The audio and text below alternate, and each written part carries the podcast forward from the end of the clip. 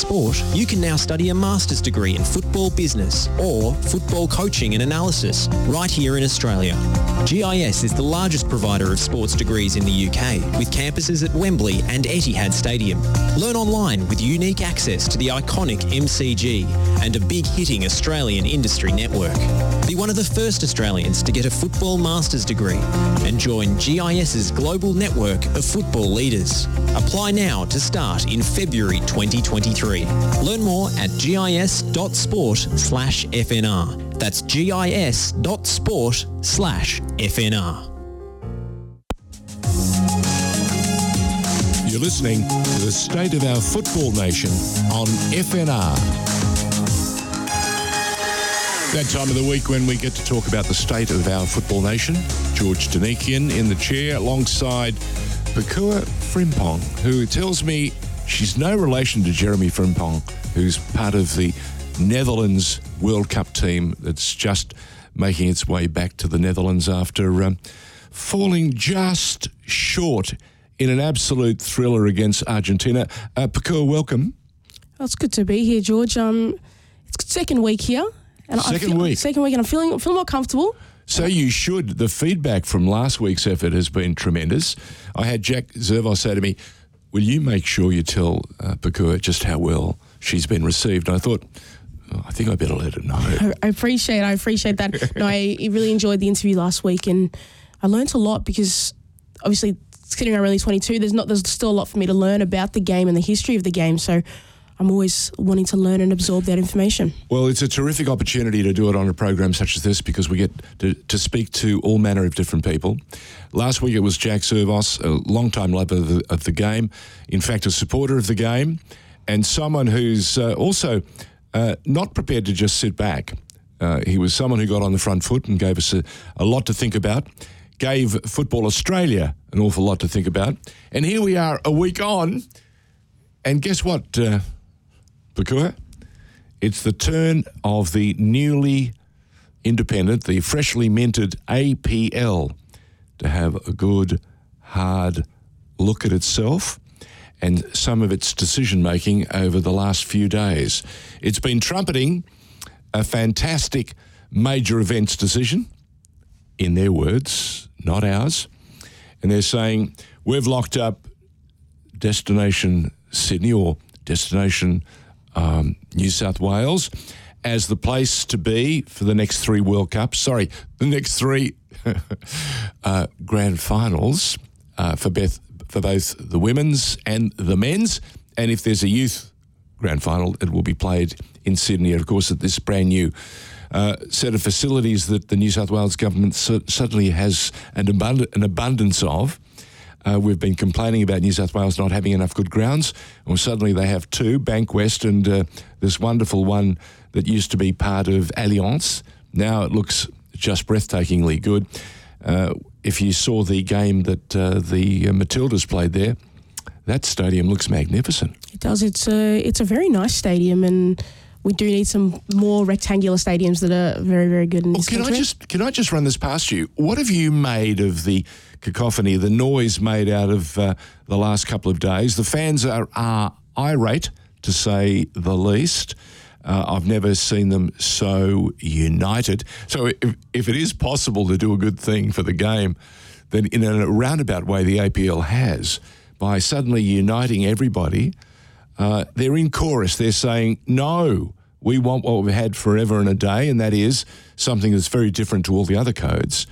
We play the grand final um, where it matters most and for the teams that are competing It's in a- those last few days of the competition. Now, does that make sense to you, or does, or do you think like uh, the APL thinks that hey, we need to break the mold, push the envelope, give fans an experience that they've never experienced before? it's certainly a bold choice, and I and I understand the choice made by the APL because the game does need money and it Yes. does need investment, and it is for our game to grow. Without the money, we are we are stuck.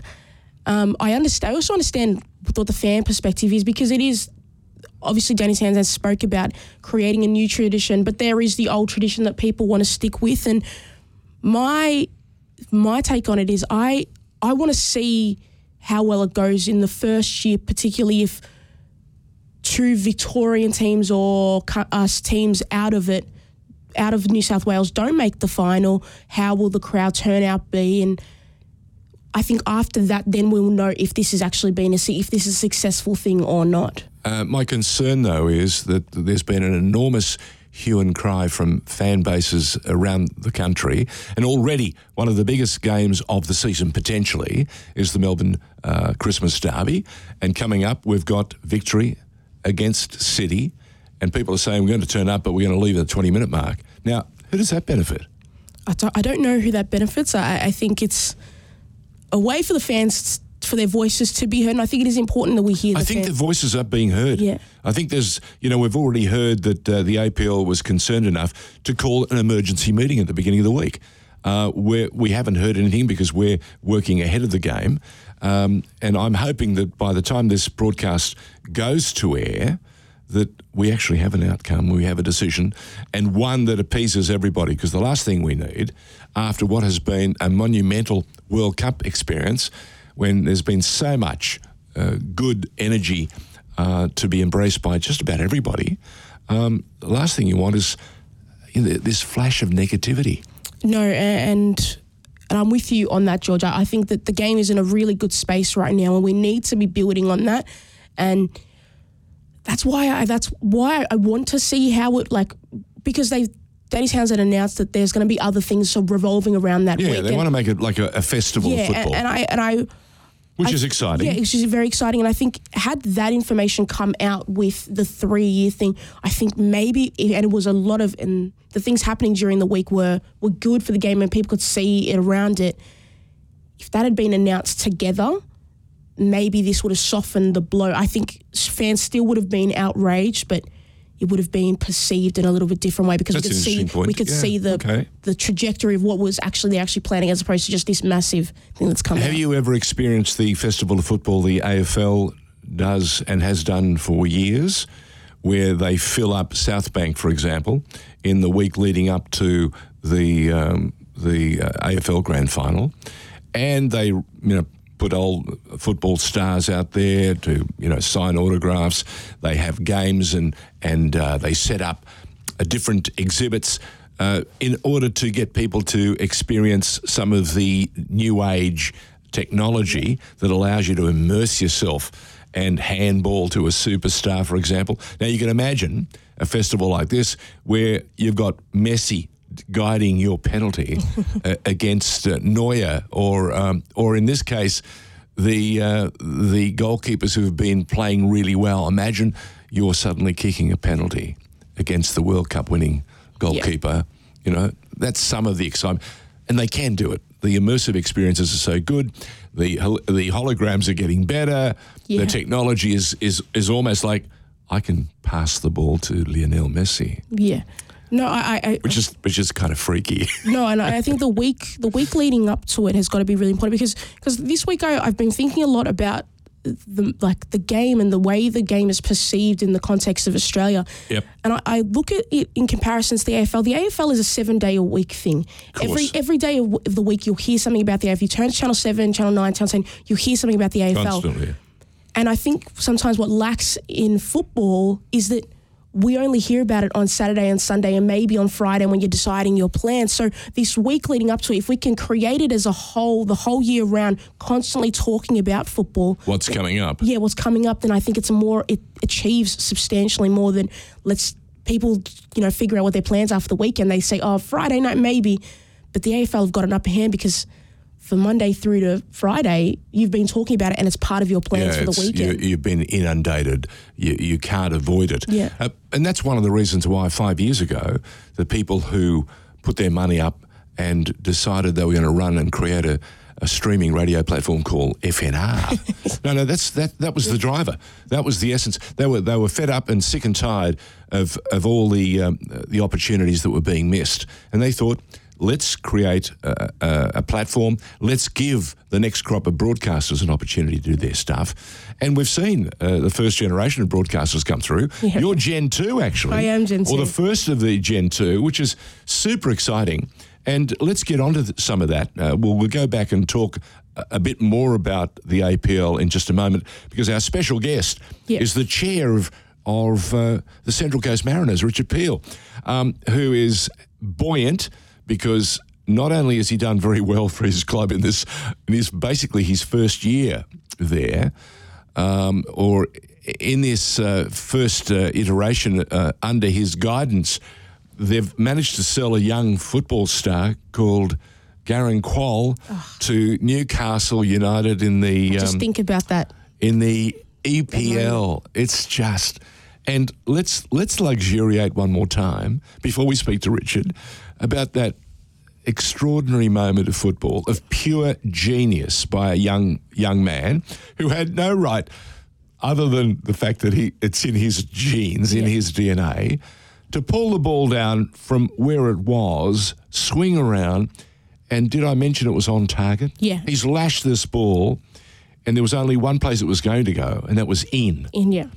Only one problem. There was an extraordinary talented goalkeeper who was reading his mind and saying, in the event that he puts it on target, I'll I am going to do my best. So he spread himself, and he's a giant, Yeah, he is. and he Uh, did it. as a as an Arsenal fan, I've seen Emi Martinez pull out some Oh. spectacular saves, and oh, it was because he Garang Kuol did such an incredible job because the technique to bring it down and to have Oh. Off the, the charts. have the ball be in a place where you can hit it with enough power to get it on and direct it onto tar- on target. He did everything right. It, it's just the goalkeeper did a phenomenal job. the the the chaser for that statement you've just made is what the Argentinian defenders did with the goalkeeper on the ground after making the save. Yeah. They've jumped on him.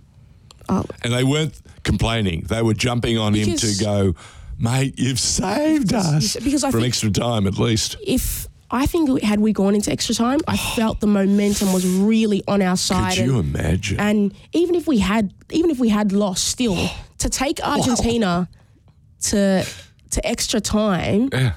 it's the, would be the, one of the greatest Well, achievements I'll, this I'll tell you what. football. Oh, and the other thing, speaking of Argentina, they ran into a, a Netherlands side that wouldn't quit.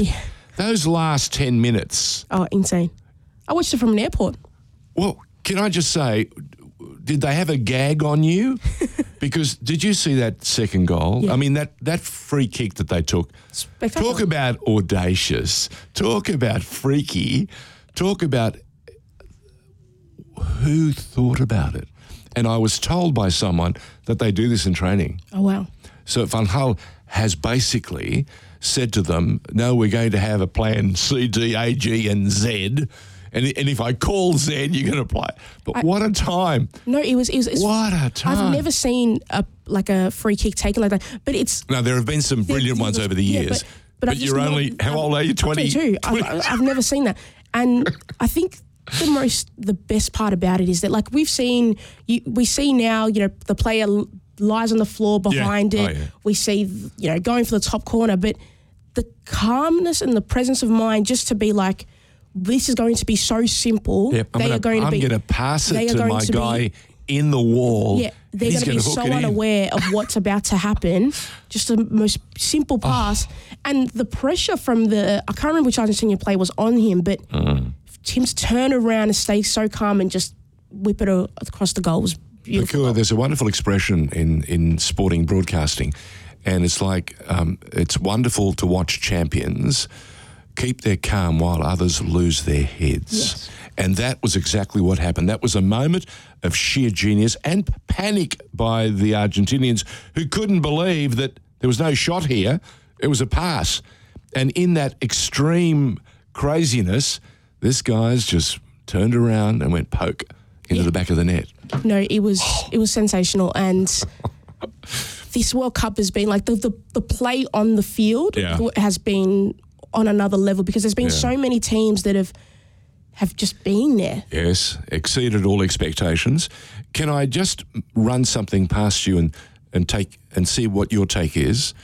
It appears to me that if nothing else, the World Cup in Qatar has awoken not only Africa, but the Arab world. Absolutely. And I think it's They've me. sort of been half held in the background, and suddenly they've gone, nah, we're as good as anyone else and we can go for it. And did I mention that it's still alive, the dream to win? We in my house. As we speak, the In- dream still is alive. um, we watched it in my family and to see Morocco do like what they've done is so incredible because for a long time when we go to these World Cup we've had you know occasionally we'd make the round of 16 it would be fun we'd be do all this but we finally got the reward for it and it doesn't matter what happens now it does not matter if they don't yeah, it, it doesn't matter if they don't make make the final, if they come fourth. It do, it does not matter. The fact that they've broken another barrier for African sides heading into these tournaments is incredible, and I'm so incredibly proud and happy because I've got one of my best friends is Moroccan, so she was over the moon. Well, can I drop another little pearl? Uh, being an older guy, um, it does matter, but I understand what you're alluding to. They've exceeded all expectations. They're in a position to do to create history. Now, if they don't, I get your point. But if they d- if they do, the stakes go up exponentially. if if Morocco managed to do the impossible and win the World Cup, now You know, you know, Adidas has a motto, and the motto is "Impossible, impossible is nothing." Yeah. They did it before. You know, when they enacted that campaign, it was for the 2004 Euros when Greece your, defied your everybody. Greece side, yes. Yeah, yeah. And let me tell you, every Greek you know, every Greek you've ever likely to meet will tell you they knew uh, Greece was going to win. The truth of the matter is they had no idea, No idea. they were going to win a game.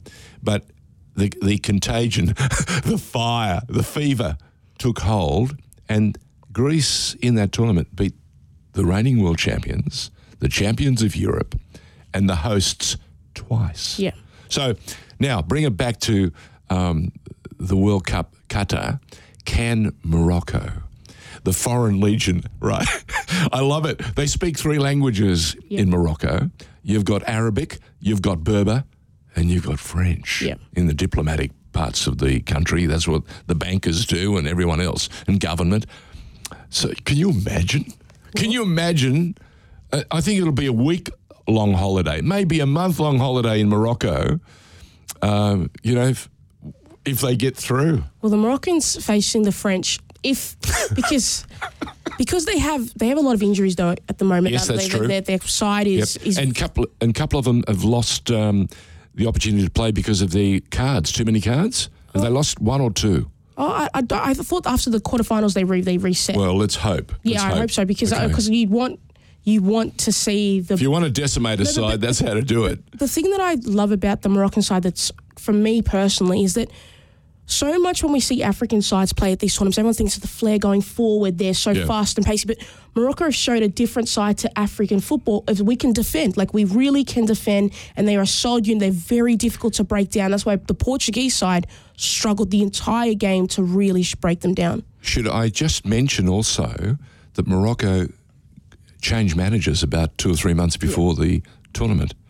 Uh, the last team that did that was Spain with Lopetegui Yeah. in, in Russia, And that- didn't that that, didn't go go, so, so well. well, no. So what what's in the water in Morocco that's allowed them to to advance and play this organised, very astute, smart football? I think that some of Other, aside from the fact that there's a uh, great I- squad, Yeah, I think what a lot of people don't realize is that the Moroccan, the where the Moroccans are staying, they have their whole family there. Like all the players have all their family, so it's a real like contentment. it's real like this is Morocco against like the rest of the world. world. So and it's Wow. very they're very united group. It's not just the players there saying, "Oh, we've got to f- play for our country," but you got their family there to support you. So it feels like they're at home.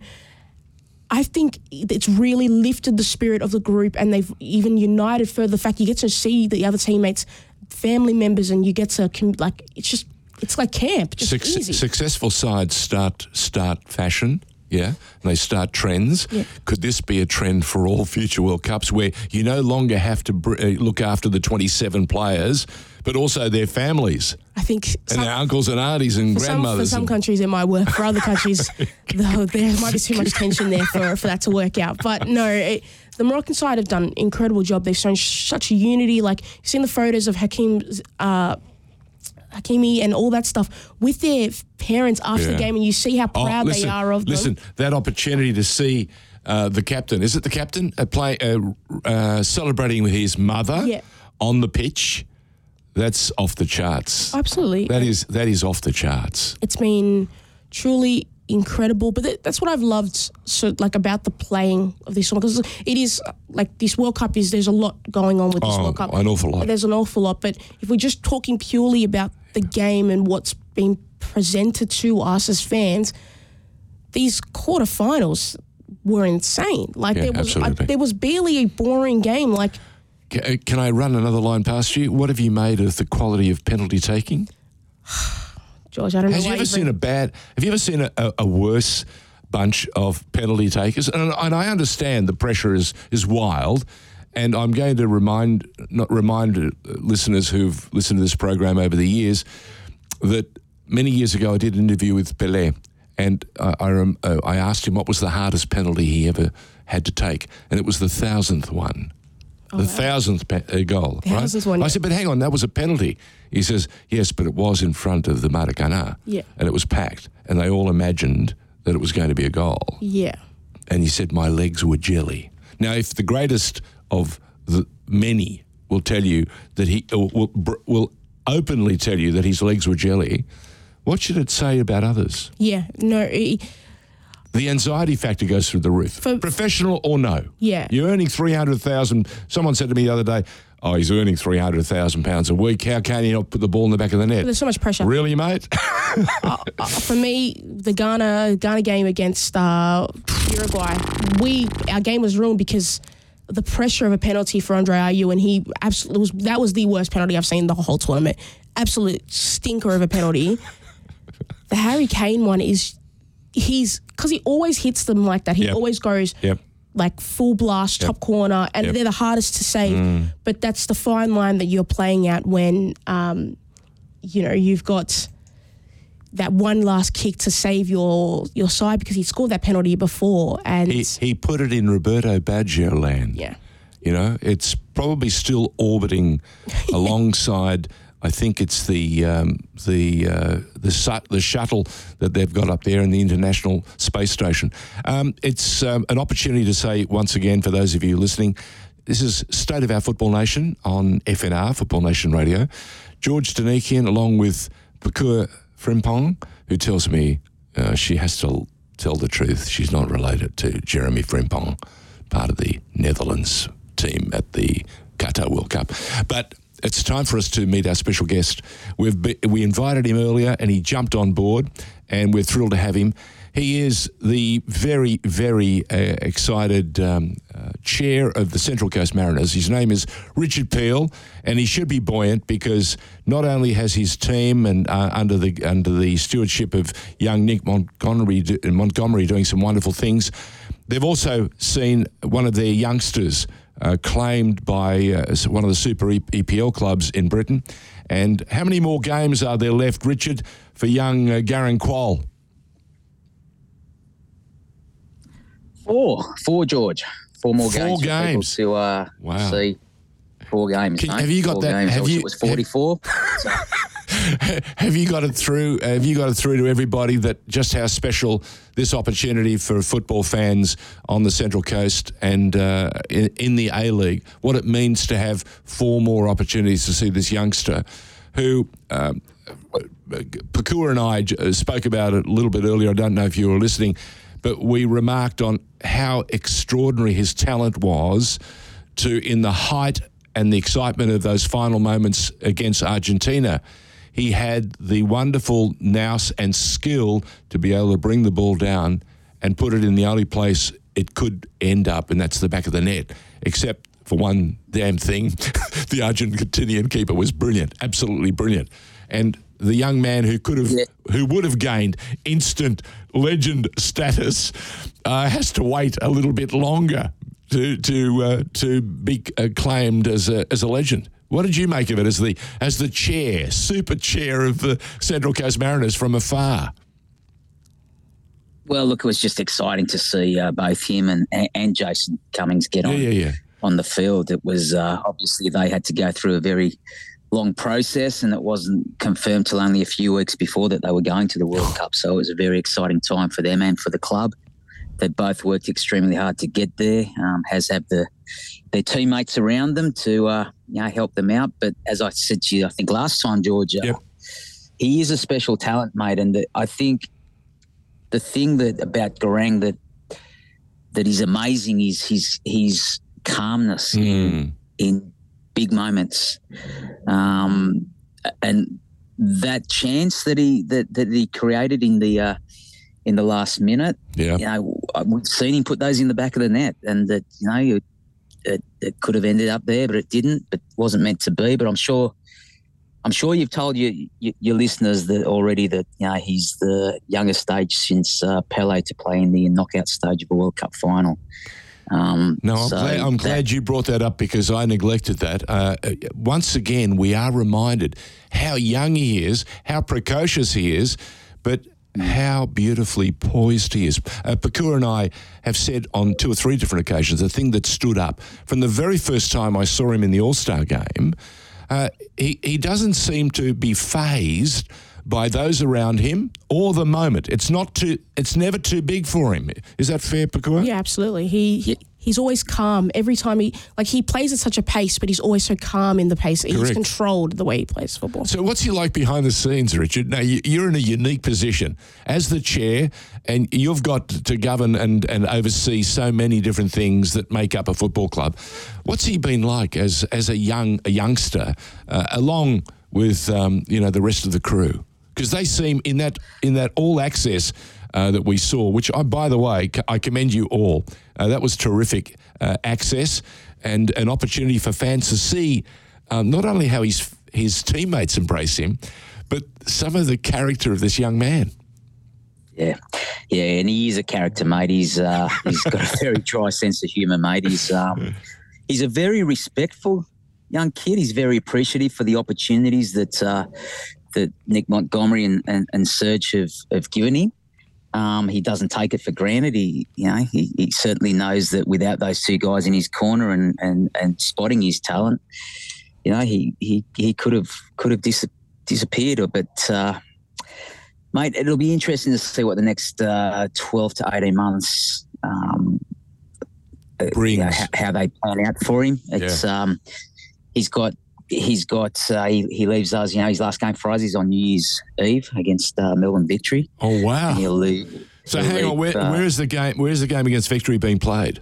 at, at Central Coast Stadium. So that's uh, one of our big ones that we take pride in, and, and we you know we we make it a party atmosphere and with fireworks and all that sort of thing. So hopefully we get a good crowd that day Well, the see. Victory fans will travel.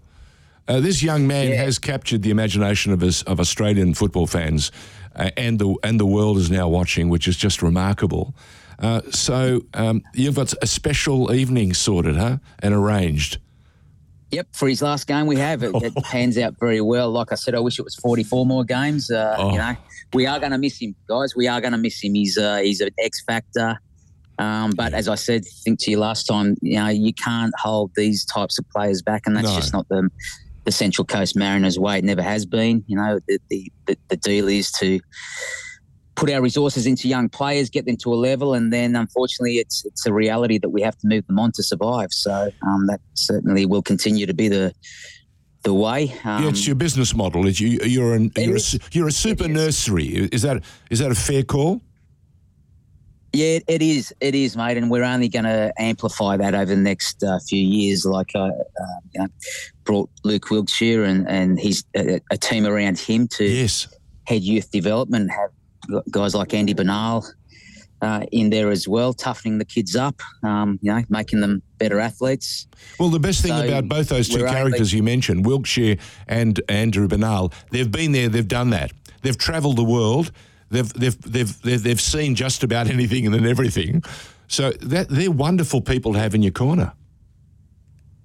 Yeah, and when you throw Nick Montgomery on there as well, Oh, you know, well, you've got probably without close to 1,500 professional games between those three guys, and all three of those guys, George, you've seen them, all three of them play, and they they would all describe themselves as not the most talented, but they're warriors, Correct. and that's what we're you know trying to amplify at the Mariners is.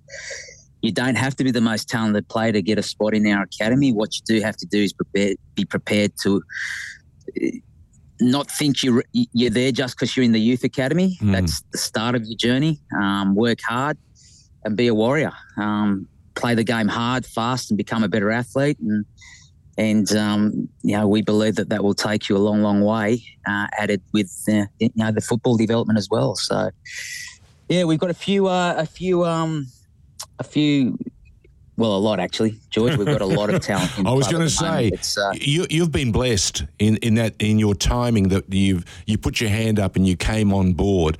Um, and let me say, from that moment, the news has been getting better and better and better at the club, and may long may it continue, Richard. Because quite seriously, we need good noise, we need good energy, we need good vibes, we need good characters to come into the game each and every week. Uh, I was just telling to Pakua a, a while ago. Pakua is the, the beginning of the second generation of broadcasters that FNR is, uh, you know, showcasing to to uh, the marketplace. And for us, it means the world to see yeah. them, you know, gain jobs, move on. It's part of the territory. We hate to lose them, so I know exactly where you're coming from. Yeah. You'd love to have him for 144 games and he would be. Uh, I would. Yeah. I would suggest to you right now, he would be one of the biggest things in the A League if we he was allowed to play 144 games. There is no doubt about that. Um, what is what is exciting and what's uh, fabulous, and you've gone a long way to giving us some evidence of that, is his poise and his commitment and his respect. He he doesn't think he's, it's all happened, and he can just sit back now. He understands he's got a lot of hard work to do. Yeah, yeah, and he does. He's got, like I've said many a time, he's got to develop into a 90 minute player. That's his next big step. Know, he's a unbelievable impact player in 30, 35 minutes. His, his next step is um, to uh, you know take that step up to the to the 90 minutes. But uh, to step backwards about the the Mariners Academy, George, I can tell you we have a a very lofty goal, and that is that every World Cup moving forward from now on in the men's space and the women's space. As you're probably aware, we we get our women's license next season. We want look forward to eight that. players. Yep, we get we want eight players both in men's and women's World Cup teams uh, from the Central Coast Mariners Academy. That's our goal, and I know it's. Uh, you know, with 12 teams in the league and, and also the international development, that's a fairly lofty goal, but that's what we're about is, is youth development. It's, um, it's central to who we are. So yeah, that's our lofty goal, mate. I just, forward. I just want to just bring one, one last point about Garang. You just you said that his next stage of development is turning into a 90 minute player. How far away do you think he is actually from that? Do you think if a season away or is he is he still got a long way to go to get to that? Look, that's a Nick Montgomery question, I think. yeah. We'll get Nick, Nick on, don't Nick worry. and Luke and yeah, and Andy Bernal, they're the football, and Sergio, they're the, they're the football experts. I don't pretend to be a football expert. Uh, uh, in fact, I'm not an expert of anything, to be candid. But um, they're the guys. They're the guys that uh, that really. Oh, I think we. You know, you know, Richard. One of the things we keep talking about um, eh, you know, when with good management, it's all about how you, how you delegate, and the sheer fact that you've got um, talent like Bernal Wilkshire and Nick Montgomery um, is is the, is where the credit lies. But you've brought them together. That's the special thing. I think we may have just lost Richard for a second. Okay. So is we, he back? No, he's not back yet. So we could we can take a short break. We can take a short break. Okay, then... you're listening to FNR's State of Our Football Nation. Our special guest when we get him back is Richard Peel, who's the chair of the Central Coast Mariners, and we're talking about the exciting talent that is Garang Kuol. And uh, there's only four games left. The last game of the uh, uh, the stay at the Central Coast Mariners will be up against the Melbourne Victory. So let's take that break and be back in just a moment. You're listening to the State of Our Football Nation on FNR. Uh, Richard Peel's our special guest on FNR's State of Our Football Nation. Uh, we lost him a moment ago, but I think he is back. Richard, you there?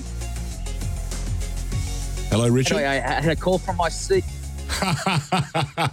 the the joy, yes, the joys of running a business and and speaking to a radio station at the same time. Uh, it can be challenging, but uh, welcome back. Yeah. Not a problem. We understand. Um, let's let let's just talk about some of the things that are going on around us. The World Cup is still, of course, um, underway. It's been an exciting, super exciting uh, contest for a great number of countries that have come to Qatar. And uh, despite all the hue and cry and the noise before the uh, the tournament started, it has been riveting. And we've seen some tremendous stories and some great performances displayed. And uh, the Australians came back, um, you know, and uh, the Australian football public has been buoyed. What's the what's the sound and the feel in uh, on the Central Coast um, since the boys are back? It's been it was obviously a really exciting World Cup, and in fact, on the uh, on the, the, the game versus versus Argentina, we put a, a, big screen at the stadium there, and and and I expected probably four or five hundred people to turn up, and there was. Uh, uh, about fourteen hundred people turned up for that particular Fantastic. event, and I guess that that speaks uh, you know, Volumes, how, how yeah. Pop, yeah, it does. It does. The people vote with their feet, and that was a really good turnout for us. So, the excitement's still there. Unfortunately, uh, not making excuses, but obviously the boys came back last week and they weren't hundred percent health wise. They they had some some tummy stomach issues, yeah, and yeah, yeah. but both wanted to play and and um and but uh, yeah, unfortunately we couldn't get across the line last week, which would put a big damper on it. But um, hopefully the whole uh, the whole country is still excited by the by by what the Socceroos did in the World Cup. I think I'm not sure if you're a a, uh, a fan of uh, Graham Arnold. I certainly am, and I think he deserves a lot of uh, credit for for um, both the selection, the brave selections, and, and the the way he played. Played I, have been a long time, long time supporter of Graham from the days when I first presented him with a Man of the Match award for Sydney, Croatia when they beat Sydney Olympic in an, in an absolute thriller in the old NSL days. So that's how far I can go back uh, with young Graham Arnold, and he's yeah, been a terrific yeah, young boy. And, and his commitment to the game and his journey in this game is uh, just fantastic. And the fact that he got everybody in there and he said to them, you know, don't worry about the rest. Turn off the social media. Let's just get out there and do our fans and our families proud and leave it all on the pitch. And that's what they did. And and as we touched on him uh, a little earlier in our, in our, conversation, young Garang Kuol, who had no right to do what he what he did, that is pull the ball out of the sky and and fire it to, uh, on on goal. Um, have you seen the uh, the tweet where some smarty has used a little bit of AI and he's actually got the ball in the back of the net? No, I haven't. Oh, it's worth uh... it. It, it, it. You know, yeah, they've actually got Garang running away with his hands up in the air. They must have grabbed it from some other footage, and it looks fantastic. Yeah. And if you didn't know yeah. that it was, uh, you know, a little bit of stagecraft, you'd go, "Oh yes, Australia is equalised two two. It's just a golden moment." But let's get back. Look, for, for Football Australia.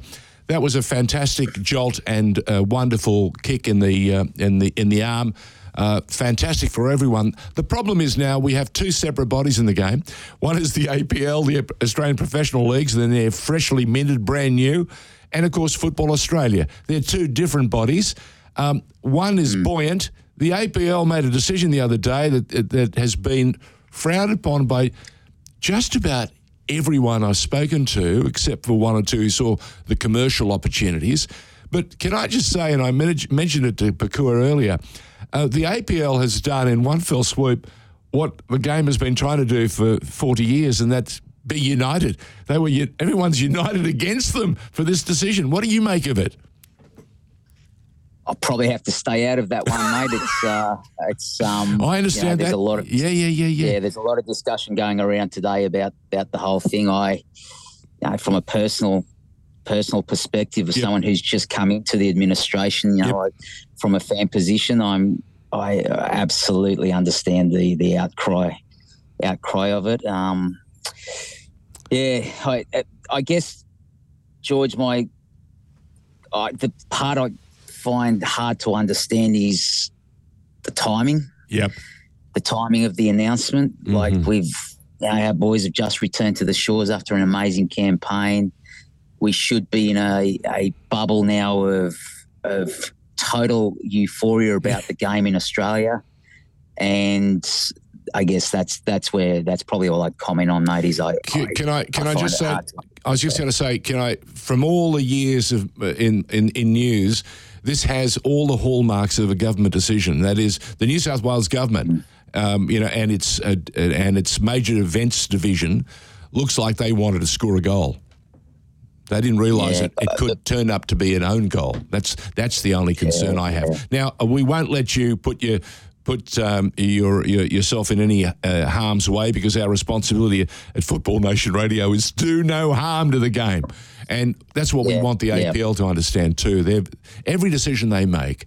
Um, you know, goes an awful long way. We want the juniors, as you know, that you're creating out there with all that buzz on the Central Coast, to to want to play the game and to want to play it to the, the highest level they possibly can, and to hear that you've got the women's team.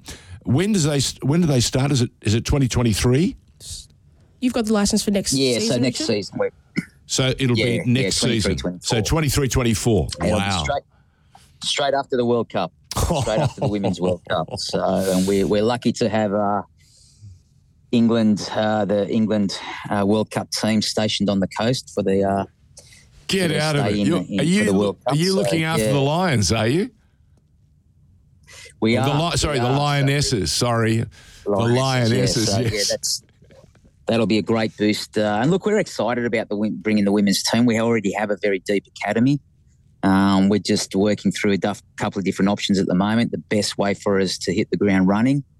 Um, but yeah, exciting times there, and I know there's a lot of uh, a lot of buzz in, in, in female sport on the on the coast because of this. So wow. exciting times, and hopefully that flows over into the into football in general, both junior levels, professional levels, you know, senior levels, and and we get the same joy out of the Women's World Cup that we got out of the men's. I do want to shout out. You did mention Football Australia, and I, I, I as well as Graham Arnold, uh, you know, deserving a lot of uh, credit. I think James Johnson, the CEO of Football Australia, has. Um, did a pretty amazing job uh, uh, um, in some of the key decisions that, that, that they made along the way there. So, um, you know, especially there were stages, as you as you know, Yep. guys, there were there were certain factions calling for Correct. Graham, Graham Arnold's head, um, Yep. and I'm glad that that, that was uh, rejected. So, um, And we yeah, all so well done to And we Football all Australia. benefited as a result, which is terrific. Yeah, you're right. Spot on. Richard, Pakua. Richard, I, I wanted to go back about, you know, obviously next season you guys got the license to come into the league.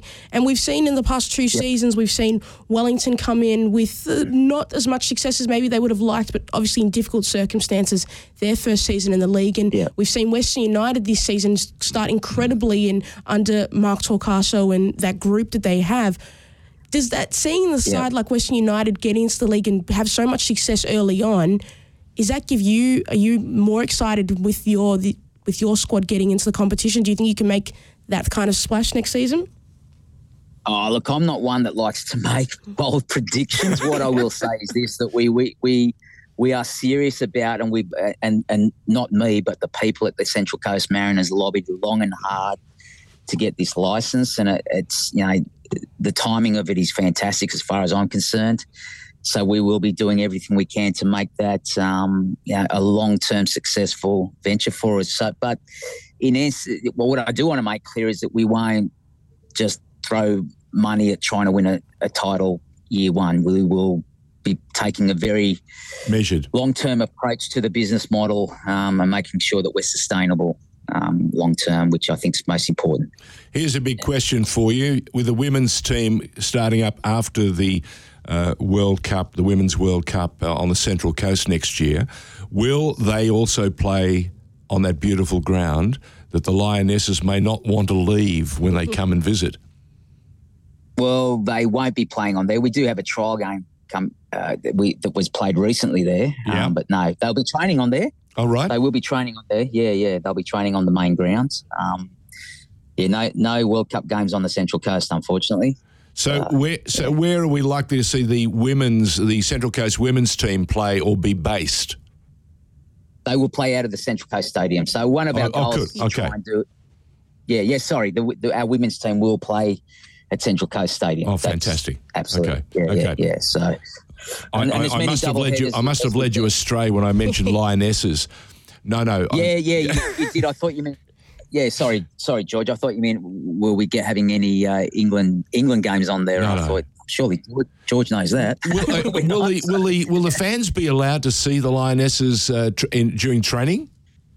Uh, mate, I actually don't know. Uh, That'd be exciting, wouldn't it? I mean, we we we'd love for that to happen. Obviously, they'll want some some privacy with uh, you know Yeah. tactical type Yeah. sessions, Yeah, which yeah. which we'll grant. But candidly, mate, the it, it, it'd be pretty hard for us to stop eager fans, as you know, on the uh, on the southern end. There, uh, you know, there's you know we can do. There is a little bit of protection there, so. Yeah. The Richard, Richard, the reason I ask this is because when I was president at South Melbourne, we had the French, the national, the, the French team, you know, Thierry Henry, um, uh, Zizou, and all these guys. They came to uh, Lakeside. They came to Bob James Stadium, and we saw them training. And I had an array of Socceroos just turn up to see the the training, and I and, and they were in awe. Past Socceroos Yeah. and current Socceroos, and they were in awe of what they were watching. So you can imagine if you let the lionesses I was going to loose. say though, Richard, I think that you guys may have, you, in terms of like c- clubs getting teams, you guys may have won. Besides getting the Matildas, I, I feel like you may have got the second biggest team. Uh, fan wise, uh, Correct. heading so I feel like you get a lot of foot traffic if you are able to get uh, have people come and look at their training sessions.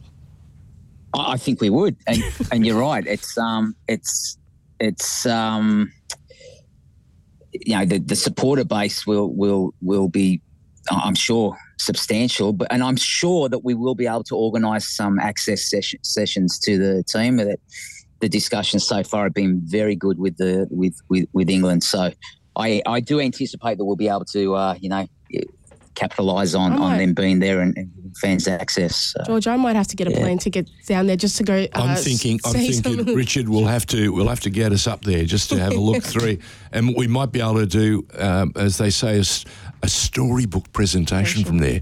Wouldn't that be something? Eh? That sounds good to me. Yeah.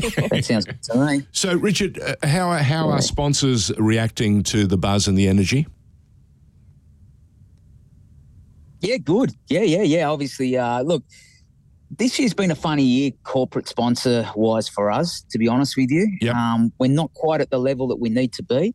I'll be honest with you. So, any uh, corporate sponsors that are looking to get behind the great game, uh, give us a call.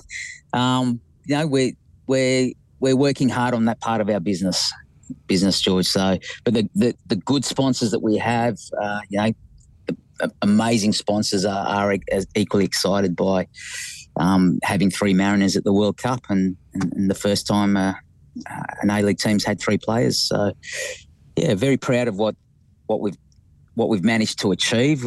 And of course, without those sponsors, George, as you know, we can't do what we what we're doing for the young, Very true. players. Very true. Yeah, It's a two way yeah, street. for sure. They they need us and we need them, and, Yeah. and it's that's what the, the the game has been about for quite some time. And the clubs that do it better uh, are the ones that uh, continue to uh, you know.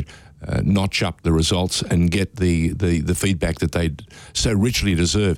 Uh, by the way, there's a fantastic um, uh, game coming up in Melbourne this week. It's the Derby, the Melbourne Derby. What's uh, who are you playing this week? We are playing Sydney FC at home Saturday night. Uh, now, now Sydney FC have probably uh, fresh and ripe to be taken because they've just had a huge win against uh, the uh, the team leading the competition, Melbourne City. Yeah, Uh, that was, Yeah. I think, the first time they've won on their home ground, so they're buoyant. This is the time to jag them. Yeah, look, you know, all I can say is this, mate. And uh, again, I don't like making bold predict- pre- predictions, but we were nowhere near at the standard we expect to be last week. We were very disappointed. Um, you know, the fans candidly should have been disappointed in the performance, but we we know we'll be better this week, and we'll be really, really well prepared for this game. They're a very well coached side. They're a very talented side, um, but I expect a warrior spirit to come out on the Central Coast this this Saturday night, and let's see where that lands. But um, yeah, hopefully we get a good crowd out there. And for, do you have any more big things for the fans, for the fans to be excited about heading into the like the, The end new of year, the Christmas, new New year? Year. Are you going to have some like more? Because obviously we know about that. The APL have announced that there is going to be a whole week leading up to the grand final. But is there something that the Mariners are organising for their fans?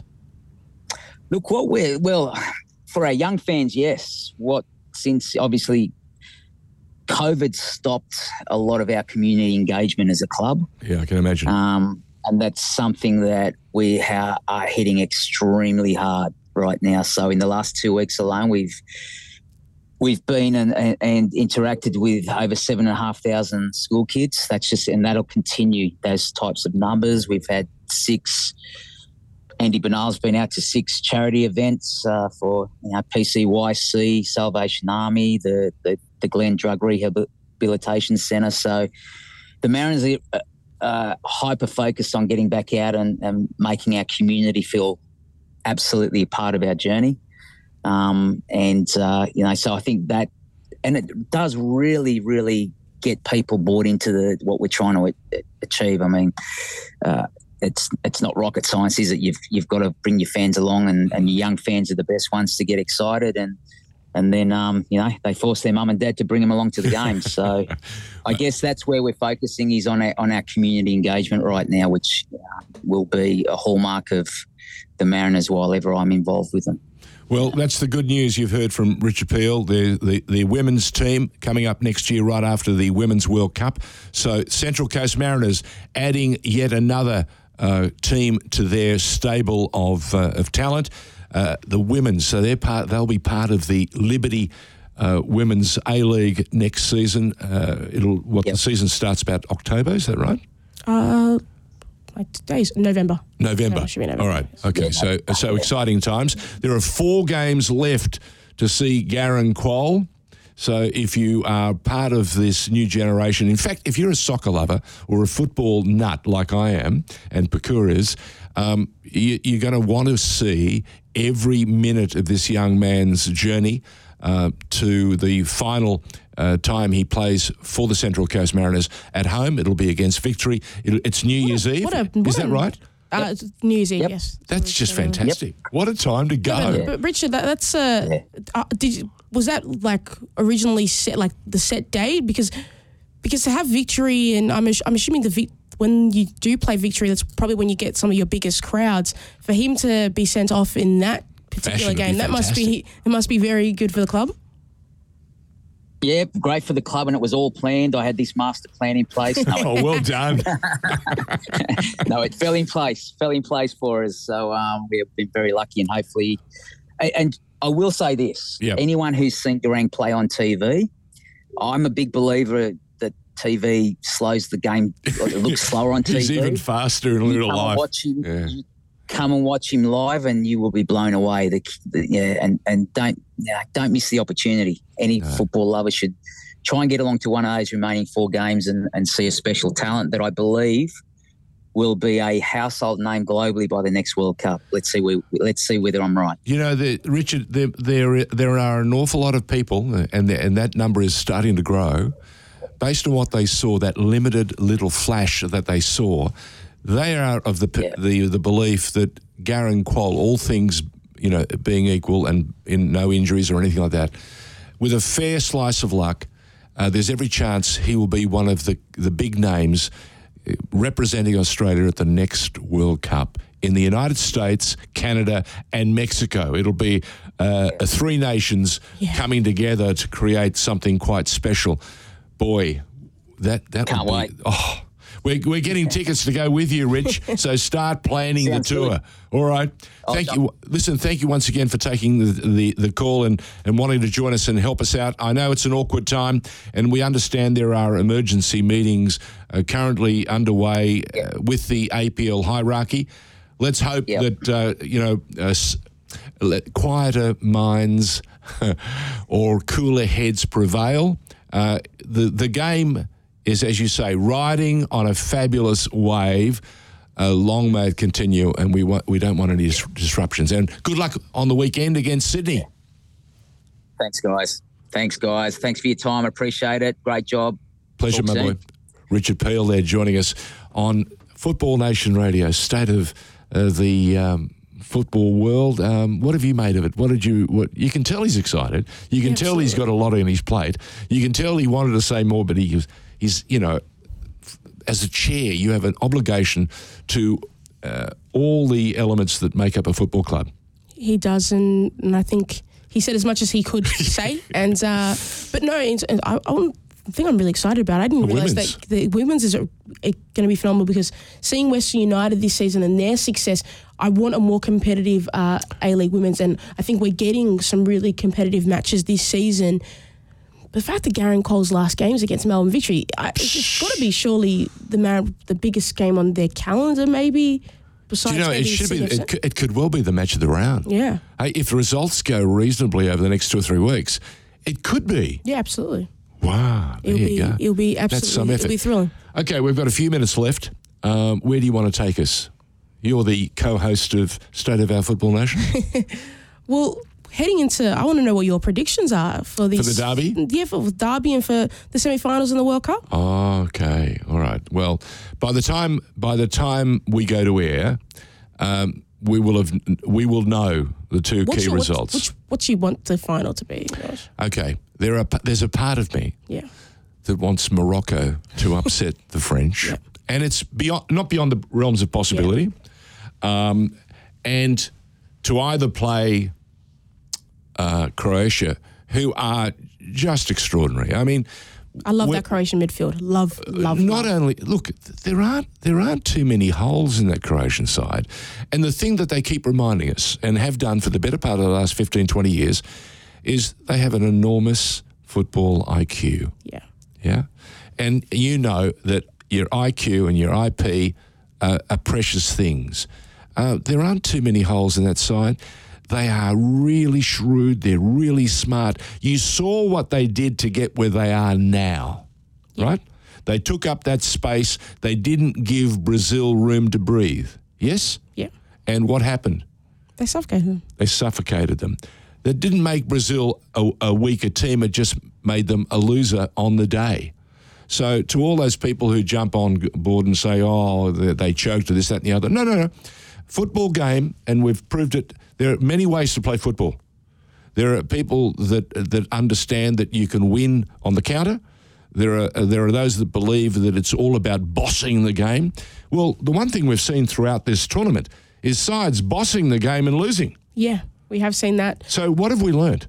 You've got to put the ball in the back, of the net. No, and I, I, what I've seen is that I've seen a lot of sides not take their opportunities when they've been Yeah. on the attack a lot. And, that, that's that's the And that's when you get nailed. Yeah, uh, because because Brazil had like Croatia had Oh. moments, but Brazil like They had one shot, yeah, right? Uh, Croatia had one shot, One shot. but they made it count. they made it count. But 20 but from could- but Brazil. you could see it before that goal happened. It- you s- you saw, saw it. You- because I they know. moved that ball so quickly, but with such precision with their passes. When that ball ended up at the back, and I was like, oh, You're calling the game these days, and you see and watch things differently.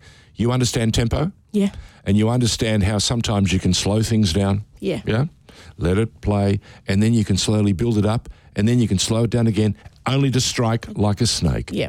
and that's what they did.